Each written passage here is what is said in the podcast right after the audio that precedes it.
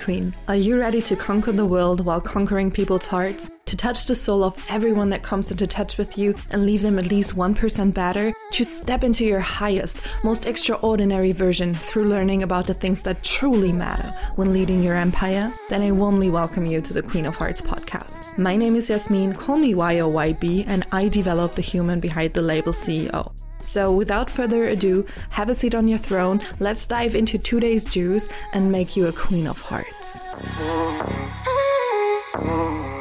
Welcome, welcome, welcome back to another amazing episode in the Queen of Hearts podcast. In front of me, I have the amazing Carrie in this beautiful blouse top. I don't know what you're wearing, but it's so I love how it looks and I love how you're glowing in it. And it's just so beautiful to look at you. So, welcome, Carrie, to this podcast. Carrie is a library of genius, to put it like that. She has so much experience. I think it's over 20 year experience as a licensed therapist, she is trained in rapid transformational therapy. She is a holistic health coach and certified nutrition coach. And there's probably way more to uncover when you get to know Carrie. So, if there's anything else you would like to add about yourself, Carrie, I would love to hand you the mic and just open the stage for you today. Wow. Thank you, Jasmine, for that grand opening. I appreciate that. So, I, um, so yes, I've been practicing psychotherapy for over two decades. And I, in the last two and a half years, really started pivoting online so that I could expand my reach with the kinds of people I want to work with and also get more flexible in my approach because talk therapy is just that really it's talk therapy and that's what I've spent my career doing and so I really wanted to get more holistic and be able to add in more more methodologies with my client. So here I am and my my focus really in my online practice is um, with entrepreneurs. I really mentor entrepreneurs so really helping them bust through sort of next level revenue. People get stuck by limiting beliefs and mental blocks and that's really my area of expertise. So uh, and it's just fascinates me just being being with other people and what's going on in their minds that's so, so cool. Thank you so much for sharing and adding that. In your Instagram bio, it says personal psychology begins where this strategy ends. And I would love to hear in more words what do you exactly mean by that? How that how does that look? How does that apply to the work that you do? Mm-hmm. So I what's really interesting is when I started my private therapy practice, just part of being a therapist, I was always doing my own personal work. I was doing my own therapy.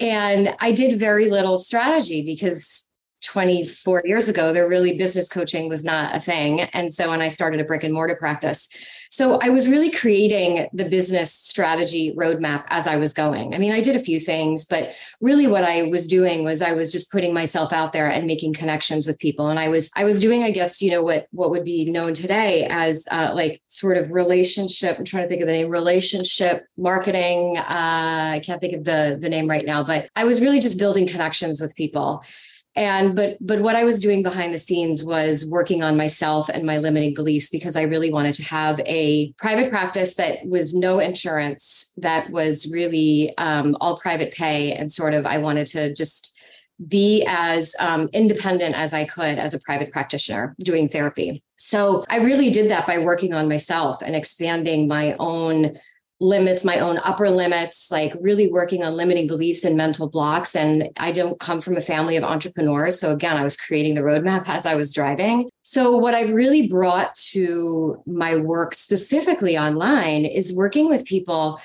and once they've got the strategy down because i do think that you know we need a you do need a roadmap i mean it's very helpful actually to have a roadmap of knowing where to go then once they have the strategy down that there's another really critical element there and that's one's personal psychology and personal psychology is going to determine how we execute on a business model or on a business strategy or a tactic and so, because we don't use strategies and tactics in a vacuum, I mean, they are part of a greater context. And for me, that greater context is who we are on the inside.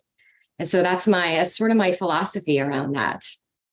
It's so so cool and so so interesting. I remember saying to my clients that for me personally, business strategy is like the the the how do you call that the pralines with the fillings oh uh-huh yeah the strategy is like the the the thing, the, the praline, and the filling is your personal flavor and how you add to it. Would you say it's the same with personal psychology and business strategies? So that is really interesting. So I like that because the praline is the shell. So so it sort of provides the container from which we're going to operate in and it gives us like the the boundaries there, right? And then the personal psychology would be sort of like let's see your own flavor. So I would say yes and beyond that, I would say in addition it is also the piece where um how like what we bring to the table from our own personality style, like our own strengths, our limitations, and where we see ourselves holding us back. So I would say beyond the flavor, I do think that that's a critical piece, but we can change the flavor. Um, we could change the flavor, right? So we could put any kind of filling in there that we want. So I think an extension of that really around personal psychology has to do with really removing a lot of those um, just those upper limits those barriers that are self-imposed based on who we are what our life experiences are and what we bring to the table. And so i think it, it adds even another layer of dimension to that. Yeah. Thank you so much for elaborating that. God these english vocabulary i'm still getting used to it um, what would you say? You were talking a lot about upper limits on here already, and also I know on your social media. What are, in your experience, very, very common self imposed upper limits? Uh, def like I mean, top top of the list, I would say is is um, revenue, income, how much someone can see themselves making.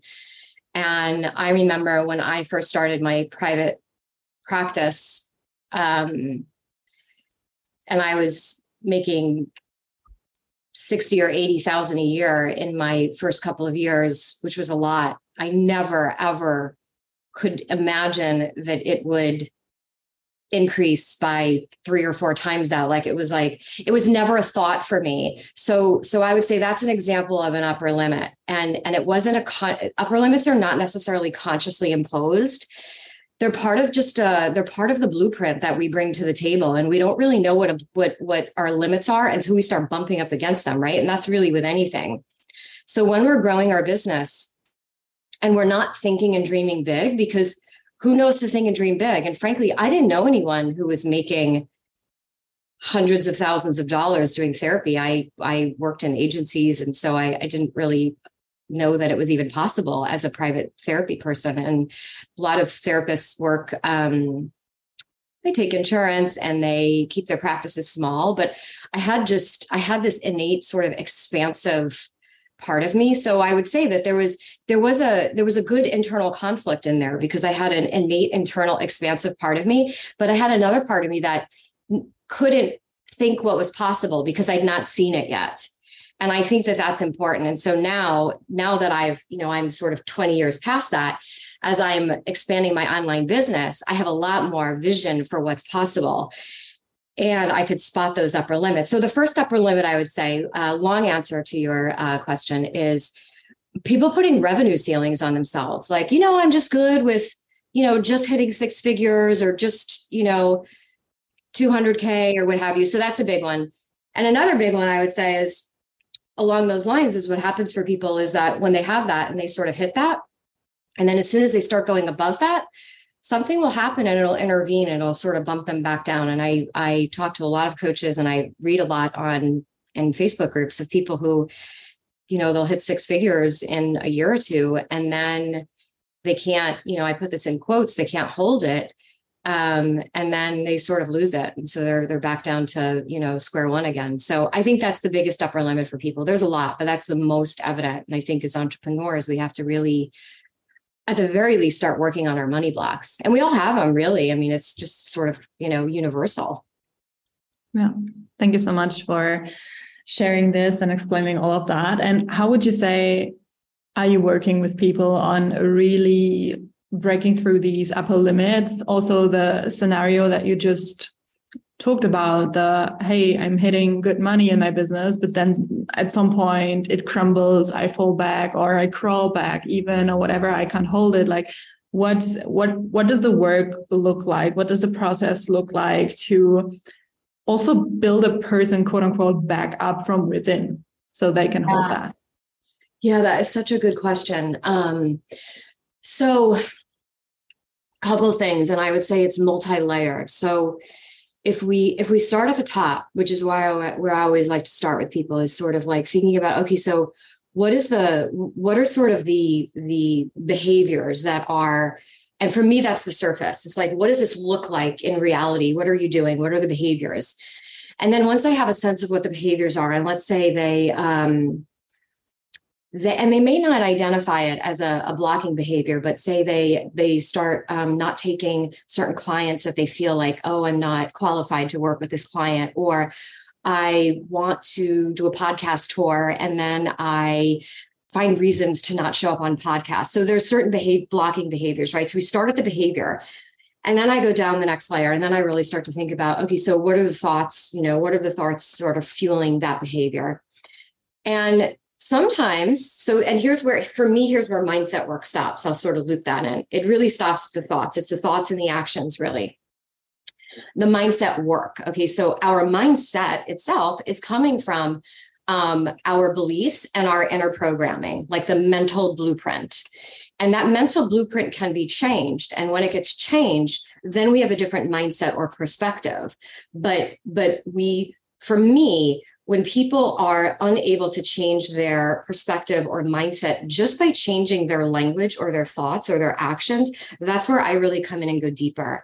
And what I really start to think about, and here's the sort of the beauty where I feel like psychology and spirituality start to intersect. And this is a piece for me that it's just not, there's not really a place for it in traditional psychotherapy. But here's where they start to intersect is where we start to really look at like what are our what are the concepts we have of ourselves? What, what are our self concepts? In psychology, that might be our um, personality traits. And in spirituality, we think about it as a self concept. And when we start to really uncover and get to the core of the self concept, that is ultimately what drives what how we're going to be in this world and and how our being is going to what it's going to manifest into and so for me in psychology when i use the word manifesting it's like how does that belief of yours manifest in reality? And then when we cross over into spirituality, it's like, wow, if I actually start to change my concepts of myself and who I am on the inside, something different will manifest. And right there for me is the beauty of like manifesting from a deeper place and not a surface place. So I take it layer by layer and I really go down to the core with people and I use variety of methodologies that I have just utilized over my career. And in the last year, I trained, as you described in my intro, in rapid transformational therapy, which is very targeted. And I use that specifically when I find that there's gridlock for somebody. So we can't get to something. There's like a mental block, and it's like, like we've tried multiple entry points, and I'm like, you know, let's just let's just target it. And so we will target a very specific thought, belief, idea, self concept. And what we do is we connect the dots by really going to the source of it. And within rapid transformational therapy, we are uh, going, we're regressing back. It's it's not hypnotherapy. It's not it's not sort of what people think is like hypnosis. People get a little freaked out when they think hypnosis. I would say this is really more of a deep meditative state. And you can access this in a deep meditation if you uh, if you're an experienced meditator. Um, and so, but it's good to have a facilitator. So we we go back, we get to the source of it, we um, connect the dots from the past to the present, and then we remove the block at the source, and then we replace it with a new narrative. So for me, the bottom line of that, whether I'm doing sort of reprogramming of somebody's mind or repatterning of their nervous system, the baseline of what we're really trying to get to is so that we can respond from the here and now as opposed to from the then and there. And that really is key because then we're really in the driver's seat. Sounds so, so powerful. Mm-hmm. So, yeah. When you when you were just explaining this process and talking about then going back, regressing, connecting the dots, and then also re- replacing the narrative from back then, do you have an example for us and also for listeners who never heard about RTT? Yes, you- yes. Yeah. Okay, so I'm going to give you a good example of um, imposter mm-hmm. because that's a really big one. So what happens for people? They'll they'll start with um, and I, when I think of imposter, I think of it as a phenomenology as opposed to a syndrome. I'm not really sure how and why it got coined the term as a syndrome, but it's not really a syndrome. It's really a phenomenon that we all experience to varying degrees at different stages of growth. But if our imposter part is uh, taking over, it's going to dictate then what we're willing to do and not do. And one way that that shows up a lot for people online is in uh, visibility blocks. And so people, they have a really hard time showing up and speaking really freely, either on stories or on lives or like this on podcasts. And so what's really interesting will happen is that when and i actually did this one um, i so i do rtt in a group and i also do it individually and obviously, when it's individually, it's tailored very specifically to what that person is working on. And when it's in a group, I pick the topic, and those who want to join will join, and they hold in mind their very specific block. So with imposter, I had someone who um, what they were really struggling with was showing up online and having um, they they really just it felt very clunky. It felt very um, they would feel like uh, they didn't really have anything to offer. They couldn't they didn't really have anything valuable to say. And so it was really inhibiting them from showing up online. And if you're you know a, a digital creator then i mean that's really kind of how we do business right? So um, in this work we went back to she went back to things like um, being told, um, being compared to her sibling, who was actually apparently, according to her memory, smarter than she was, more ambitious than she was. Um, also being compared to her sibling in a way that um, they were um, the parents would talk to the sibling about certain things that um, they would talk to her about sort of elevated intellectually stimulating topics. And what happened over time the cumulative effect of that is that the message that this woman internalized was that like i'm just not as good as my brother or as anyone else because if my parents aren't talking to me about those topics why is that? So what happens is is we fill in our mind fills in the gaps. And so when we don't have an answer to something our mind naturally fills in the gaps. And you know when you're five six seven eight years old you you can't really use a greater context yet because our world is so small. So we fill in the gaps. So during uh, during an rtt session uh, it's a very somatic experience for people. So they really do feel it in their body. And for this person, and this is actually really common, um, where she, a lot of people feel it in their gut, which is really common, right? We're all sort of, we feel butterflies and anxiety comes in our gut, but so much for visibility blocks and imposter when we're having to speak our truth uh, they feel it in their throat. And so their throat starts to feel like it's constricting and they get a sore throat and they can't speak. And so it sits there and it sits in their throat, somatically speaking. And the way that manifests in reality. So here we could think about like, like not a good manifestation, right? We manifest in reality that I just can't speak my truth. So I can't go online and I can't say what I'm going to say because um, because then people will really know how I think and feel about myself. So once we once we got back to that and she understood that, and most people go back to memories that they either forgot about or they had no idea were even relevant to what they were working on, which is really the power of the subconscious mind, is that we can't we can't speak to our conscious mind about these things because they're deeply embedded. And and it could be what just felt like a fleeting memory when we look back but that the the message that we internalized about it actually shaped who we became and how we um, conduct ourselves or function in life in relationships and relationship to business. And so really so what happened for her? And one session i mean for RTT is pretty quick. So for some people, it's one session. For a few people, you do one session and then it brings something else, and then it's a couple of other sessions. But for this person, actually, it really cleared that block, and they were able to start, you know, doing their stories. And you know, there's of course discomfort when you're doing something new. I'm not saying it's a miracle, but it's certainly like removed that block. Then what we have to start doing is we have to then create opportunities to uh, you know aligned action right so then we have to create opportunities to start to do that thing that we were once blocked so it doesn't just magically happen we have to then put ourselves in that active position so yeah so, it's very powerful work Yeah, thank you so, so, so much for sharing that so in depth and so detailed. I took so much away from that. And it's very, it sounds very similar to tools and modalities I have learned throughout my coaching, coaching career, to say uh-huh. it like that. Um, and I love when it's a full body experience for clients as well, where you go deeper than the mental approach only. I feel like you can already do a lot with the mental approach. Um, but as you said, at some point, when you can't really memorize something or can't really like connect the dots mentally, it's also helpful to really tune into yourself and do something that is body related as well. So I love that you shared all of that. You also said in your amazing pitch sheet that I found found you through that as a therapist with over 20 years of experience, you don't always recommend therapy. Why would you say is that? Yeah. So what's what um so that's a little um it's a little bit of a polarizing topic, I would say, in the therapy world. In the coaching world, people are like, "Oh, I could totally see that." In the therapy world, therapists really think that therapy it's it sort of starts and ends with therapy, and I used to think that too.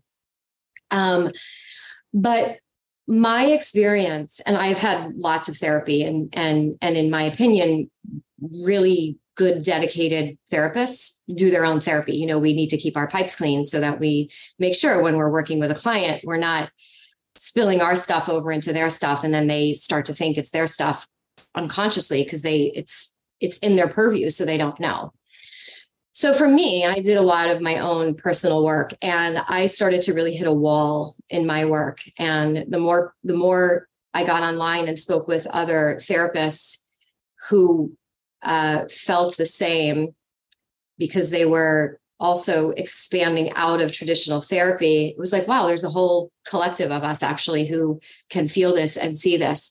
But when you're in it, you can't see anything other than what you're in. So for me, I hit a wall in my own personal work. And um, I just couldn't go any further. Some might say that's resistance. Some might say that's my own defenses. But call it whatever we want. I just couldn't go any further. And I was doing it. I was, I had multiple therapists and I, I did therapy for the, the pretty much the duration of my career.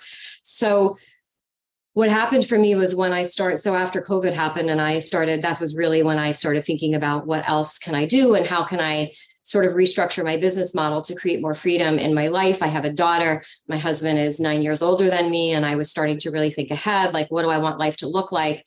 And for me, having a full caseload of one-on-one therapy clients was not, it, it just, it was not going to be sustainable for me. I love therapy clients. I love working in therapy, but it was too much. So I started to really, as I was, so as I was restructuring my business model, um, of course we can't make shifts in our business without making shifts in ourselves. So those two are they've always been intertwined for me you know based on the work i do but they really became very interconnected. And so i started thinking about what do i need also? And here's where i started to really start to think about my own more holistic being my physical health my spiritual health. Um, I had been working on my mental health all along, but I started to really make a shift in thinking about um, the connection between the foods I eat and mental health. I'm really very intrigued by what's the field of nutritional psychiatry, um, and which is why I went and sort of did some gut health training and health coach training. So, unless you are working with a therapist who is doing more than traditional talk therapy, which I was not. I mean, I was trained in psychoanalytic psychotherapy. Now, I'm not sure if you know much about that um, but it's actually pretty common in Europe. Um, so a lot of the people I studied were um, like like Freud, you know, German, Austrian, um, and English, and you know, from the UK, and so British, and so um, we studied a lot of theorists who were sort of the fathers, founding fathers. But it's a very, um, it's a very Mm, I say this with full respect. It's a very rigid way of working. It's a very rigid model. There's there's flex some flexibility, but it's pretty rigid. And so you're not really dropping into the somatic piece. So for me, what I knew, I'm a I have a tendency of using intellectualization. Like that's kind of my major defense mechanism. So, you know, some people use denial, some people like split. My big one is intellectualization. So I can talk my way in and out of anything. And um, and that's a block. That's a real mental block. So what I came to realize was that I needed to be able to drop into my body. So so now I'm on a I'm really exploring spirituality and I'm working with a spiritual teacher in a spiritual class and she's a really just amazing Indian woman who's just she's just been doing this for 25 years and so so where I feel like the limitations of psycho talk psychotherapy are is when we start to enter cross over into the realm realm of wholeness and spiritual health and there's someone that I um there's a, a, psychotherapist who I've always really admired, although I didn't study him as part of my work, and his name is Mark Epstein. And he's a practicing Buddhist, and he's also a psychoanalyst and um, I think a psychiatrist. And his one of his books is called "Going to Pieces Without Falling Apart," which was a, a book that I picked up during a transformational time in my life about 25 years ago. He just came out with another book which I would say is pretty controversial in the in the therapy world, where he really brings in Zen Buddhism with psychotherapy, which I just love. So it's a really it's like a new frontier really where you're starting to create this intersection. So again really long answer to your question but for me where i see the limitations are is when we're talking about really dropping into our body getting in touch with our spiritual self our somatic self that talk therapy is limited. I think it's an important foundation but i i think that there's there's a lot more beyond that. And for me when i started exploring beyond that i just started growing like leaps and bounds like wow if i just look at my version of myself 2 years ago it's like wow like my internal self is just completely restructured so interesting. I could listen for a few more hours. So please don't mind giving long answers to my questions. I just love to listen to experts riffing on their topics. Like it's just so like I, I'm sitting here, the listeners can see me, but I'm always sitting here like with puppy eyes and I'm like just admiring my interview partners when they are when they are riffing about the things that I'm asking them. So that's so beautiful. You were talking about defense mechanisms, which is a very interesting topic for me and for the listeners as well. I think um, you called yours was it into like intellectualization? Yeah, I can very much relate to that. I myself am like I I always say I could have become a lawyer because my argumentation is so strong. Like we can literally go back and forth for hours. Um, would you say, on the other hand, that quote unquote dropping into your body, quote unquote, too much can also be a defense mechanism? Sure, sure. Yeah. So, um, well, first off, I appreciate your um, your generosity with my long answers. So thank you. I just want to be mindful of um, of of not not going on too long for people. So thank you for that.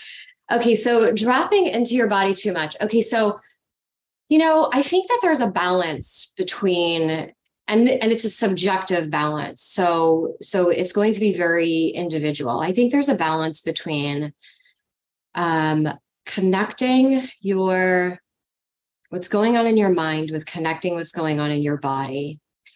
And and in my perspective, too much of anything is usually not a great balance for us. So, too much hedonistic pleasure is not good. Not enough hedonistic pleasure. Like, we need to have enough of um, all of the ingredients to create whatever the whole experience is. So, I would agree. So, for those who are uh, just very body oriented, and only going on what they feel maybe that might we might think about that as intuition um, only going on what they feel. I would say there, and again, case by case, but what what we might think about would be like, oh, that's interesting. Do they do like are they resistant to thinking? Like, do they not want to like think about that thing? So they might just just feel their way through it because really thoughts uh, like can be really scary and in my therapy experience with people like when people come and they have to talk i mean so we're using that modality and I really like there is a learning curve for people when I have to really share with them, like, look, think of this space as like a playground for your mind. Like no thought is off limits and no thought equates reality okay? Even though there's a whole nother realm of like what you think you are and you know so it's it's sort of a different way of thinking about it because we don't want to suppress thoughts that are actually there because if we suppress them then they get trapped in our body. So i do think that um, not having a good balance and only wanting to pay attention to what's going on in our body and not allowing ourselves to think thoughts and be in our mind yes can be a defense against thinking can be yeah. Just like being in our head would be a defense against feeling. Totally, totally. I love the sentence of no thought equates reality. I feel like that that should be put on a quote card. So please, please do a post on that, or even like a desk calendar with Thank your you. best or something like that. Um, I love it, and I I I love what we're coming to right now because I also experience clients who are who aren't feeling safe when it comes to the rational and mental realm. And you can really observe them trying to flee out of quote unquote needing to be rational in certain moments because it can actually be helpful right? I always say you you didn't you you weren't like gifted with your rational mind to then never use it, right? You have to learn to use it in the quote unquote aligned situations and moments. So, how would you say, or what would you say is important when leading someone who feels and finds very much comfort in their intuitive self into feeling more safe in their rational self then? Yeah. So, I um put a post up about this today, but it was related to nervous system um, regulation practice. And what I was speaking about was this idea of interoception, which is um, developing an awareness about the sensations that are happening in our body. So, so there's there's two elements to that, though. There's tapping into what the sensations are in our body, the anxiousness, the worry, uh, the stress, the butterflies, tapping into that and then having a mindful awareness which then actually that links us back up to our mind right? So so and and what i'm speaking about the the what's really important in that piece is that when we make a decision purely from a body based place we're missing out on the structure of being able to use the power of our mind. Like our mind is so powerful there is so much we can create with our mind if we can truly believe and become the things that we think in our mind. And I don't mean that in a lofty, superficial way. I mean that when we connect our mind to our body and it's all lined up kind of way. So when we only use our body, we are missing out on the power of our psyche, of our psychology. And when we use our mind only, we're missing out on the power of really being able to tap into like the, the becoming on a felt level. So I think that to, to me, it's I've never been Hmm. So I should be mindful of my language too, right? I am not someone yet who's who's been to only be able to tap into my intuition. That is part of the work that I've been working on in the last 2 to 3 years because I've made most of my decisions from an intellectual place. It's all been what makes sense. And um, and now I'm really, and that's an incomplete experience because a complete experience is thought plus feeling plus felt experience, and that's a complete experience. So I think that those who are purely working on intuition are missing out on a whole piece, and they might not even know what they're missing yet, right? If they haven't had that. Um, and sometimes people drop into intuition only because the thoughts feel scary. So I would say to people like that that that just really sort of test the waters on what might be possible. And then you start to learn what you don't know. You get exposed to what you didn't know before. Yeah, yeah. Beautiful. Um, to go back one subtopic, I'd say you were also talking about the balance and how you have to identify your personal sweet spot, your personal enough, so to say. What would you say helps when doing that? Because find balance and find your enough. I know it's easy to say from a rational standpoint again, or from a mental one again, but how does it then really look like and feel like in an experienced reality, if that makes sense. Mm-hmm. Yes. So I feel like a controversy exists, a fun controversy exists, but around whether balance is really a thing.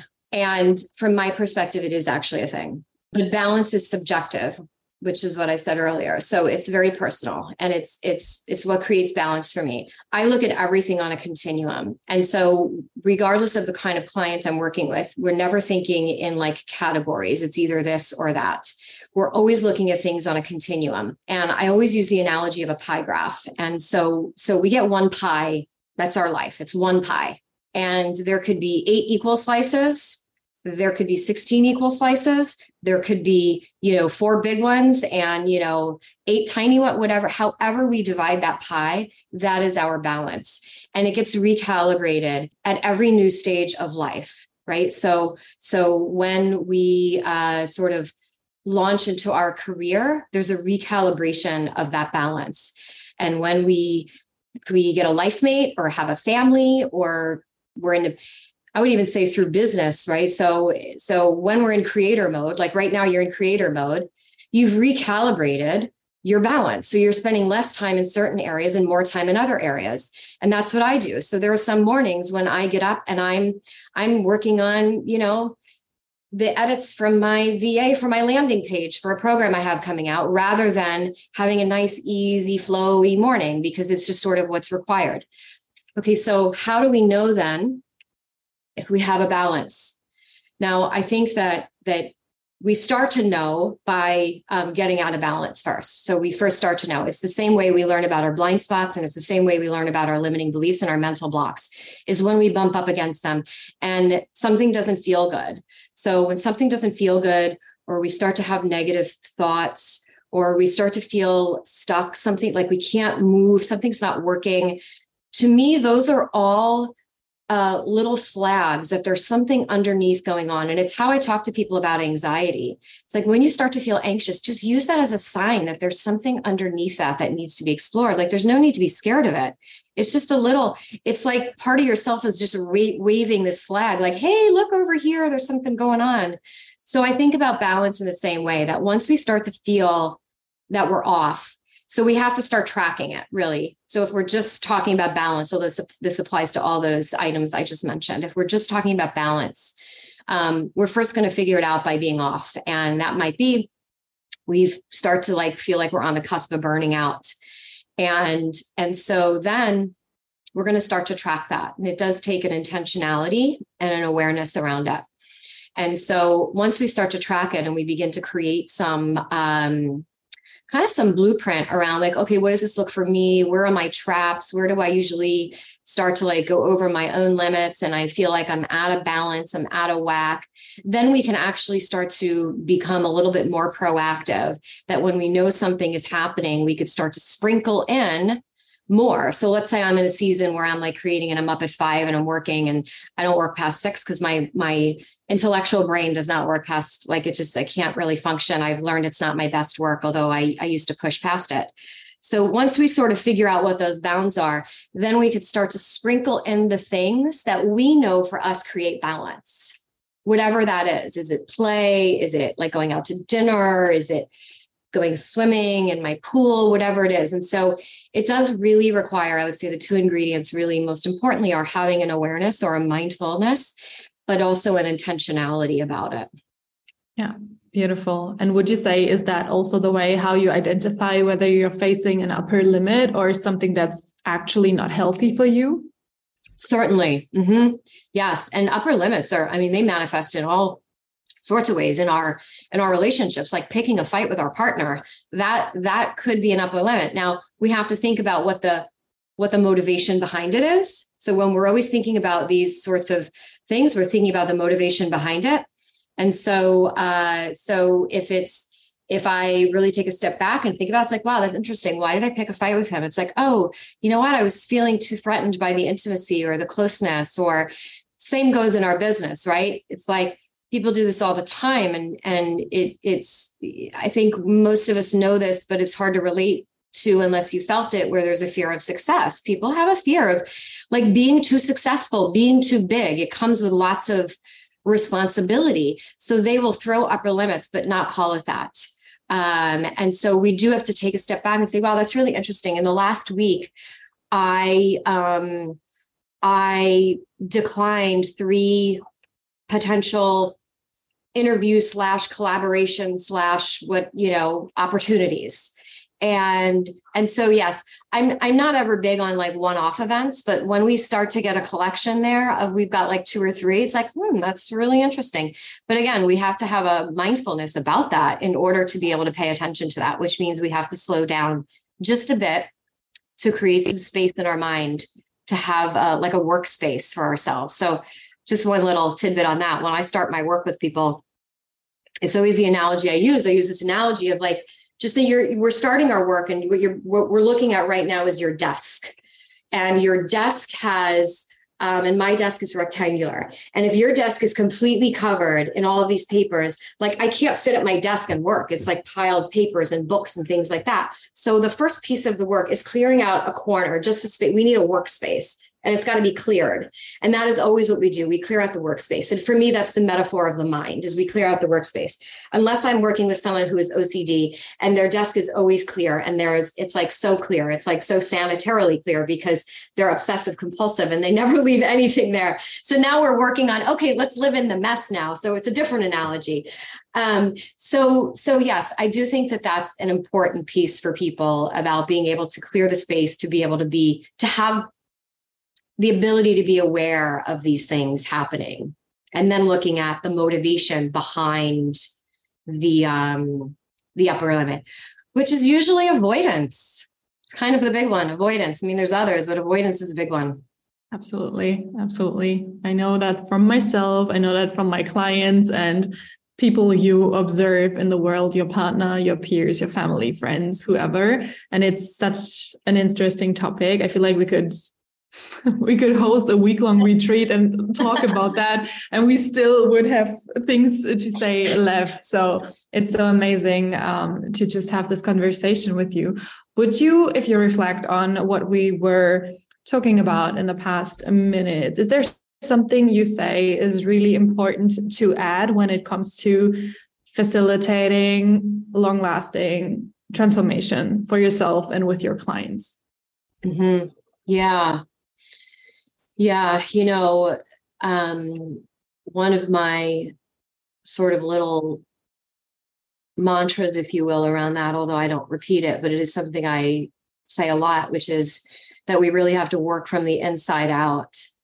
And regardless of the kind of client I'm working with or human person, and and even the kind of therapy I practice, it's it's really with depth psychotherapy. So we're working from the inside out. It takes longer but when when you start in there and you work your way up and out you are creating a really strong foundation. Um, and you're actually like changing things structurally as opposed to just and here's where sort of you know act as if um, has its limitations. Now if we think about act as if and then we we pair that with deeper inner work and deeper inner change and those are happening simultaneously then yes we we do want to behaviorally become what we internally want to feel and see ourselves as but we can't do the act as if without the inside piece. So so i'm a big like work from the inside out as opposed to the outside in. Um, and so i think that that I've just seen time and time again that people, when people are finished working with me, they like they they really do have a, you know, I call it a paradigm shift, and but they have a paradigm shift. They are they are literally like taking off. You can't, you know, listeners can't see me, but they're taking off the set of gla- eyeglasses that they came to me with, and they're putting on a new set of glasses.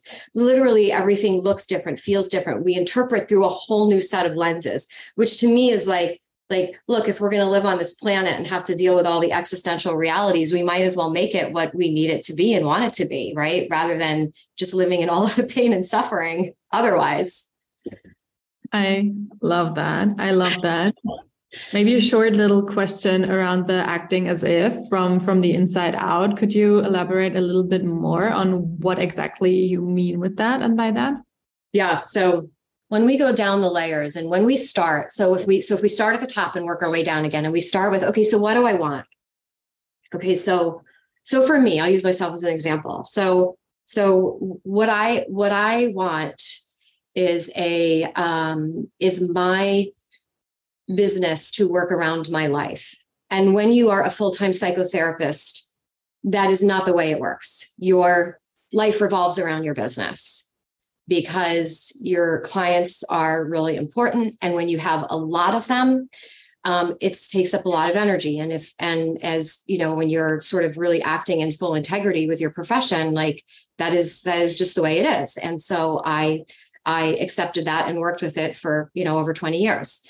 Okay. So what part of my transition a few years ago was that, that I really needed to. So my daughter's 13 now, and I really needed to, for myself, and really had a very deep desire to start to create a business that actually could work around my life. Okay. So, so it started with a thought.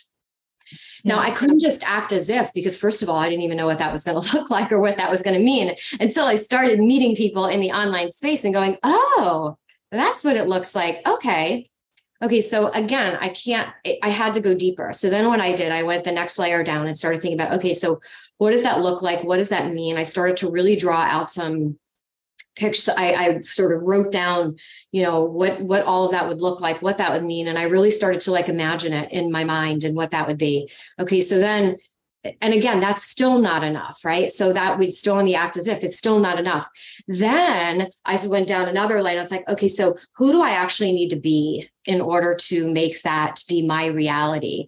And I needed to be and become someone different, which is really what I am sort of in the process of working on now over these last two years, is becoming someone different, becoming someone who is not a hustler, becoming someone who is not like uh you know you have to work hard to make money becoming someone who does not have my identity attached to the work I do. So there was a lot of detachments that I had to make which were frankly painful along the way. It was like none of this is easy. I'm I'm sort of spouting it out, but it was it was all very and is like not the easiest work the biggest was for me was was really making a shift in who how i see myself. So i have i'm i'm as i go deeper into the layers of myself so then the who do i how who do i become in order to make this a reality then i have to face all of my limiting beliefs and my mental blocks around that. Um, all of the things that i used to think and then every single upper limit that comes up along the way every time i grow and expand. And so so i really see it as the then then i remove the barriers to really fully embody and embrace the act as if. Because now i'm not acting. Now i'm i see that more as a process of becoming growing into. And so it's not something i'm trying on anymore. It's a it's a someone i'm really growing into. And what's really interesting to me when i think about this is i i always use analogies in the developmental psychology realm because it's what i know. So just because you have a child for the first time you're like you're not a you're not all of a sudden a mother you grow into that role. And so i have one daughter she's 13 so yeah i got the title when i when i like had her. So i got a title. It didn't mean though that i was instantly embodying that role. That is a growth process. Same when you get married. You get the title you're a wife or a husband or a spouse but that doesn't mean that you are that. So, you know, people start to act as if, right? You move in together, you do the things that you know to do that couples do or that mothers and fathers do. But then gradually over time, over years, you're growing into that, you're becoming that. And so that's really kind of how I see the act as if, which is why there I don't see any hacks. Like there's no quick, there's no quick hacks to like making all of that happen because it's really a, a developmental process within one's own psychology. So beautiful. Oh my God. I think that was the most beautiful explanation for acting as if I've ever heard. And I heard a lot. So thank you so much for yours, Carrie, for sharing yours. The last question on this podcast, as always in interviews, is Carrie, in your opinion, in your view, what makes a queen of hearts a queen of hearts? Mm, wow. I mean, I I really feel like and and this just speaks to where I am on my personal journey is that when our mind, our sort of mentation of things is lining up with our body and our felt experience of things is lining up with our spiritual self and how we want to be in this world um, for me i would say that that's really what makes a queen of hearts a queen of hearts thank you so so much for that I so enjoyed this conversation with you. I so enjoyed listening to you. I will definitely re listen this episode as soon as it's online. I will send you the link and everything, and we will link everything to you in the show notes, your so your socials, your website, whatever you want to have in that. Is there something else people definitely need to know about you, about something that's upcoming in your world, or do you feel complete for today? Yeah. I will say that in one moment. I want to say to you that that thank you for this space and the time. As as interesting as it was to you, it was just as like soul filling for me having this dialogue and you giving me the space to talk about this. Some of these things, they are a work in progress. So I'm thinking of them as I'm speaking them. And so it also helps me crystallize my thinking around them. So I appreciate that actually. It's as helpful for me, you know. Um, so thank you. I appreciate that, Yasmin. Um, so upcoming, I do. I actually have a um I haven't put it out yet. It'll, I don't know when this episode will air, but I will be putting it out probably the uh the, the first week in March. So like uh not next week, the week after, which is I don't know, March, the week of March 5th. I'll be putting something out. I haven't announced it yet, but it will be some it'll be a a way to sort of start to work with me in one aspect of the work. And it's a um, I'm I'm doing a uh, I'm a workshop. I'm going to do a two part workshop, and um, and so I'm excited. And then from there, there'll be sort of some other opportunities for people to learn about how to like work with me on all of these things that we talked about today. Perfect. Thank you again so, so much for today. And I hear your listeners in the next episode. Thank you.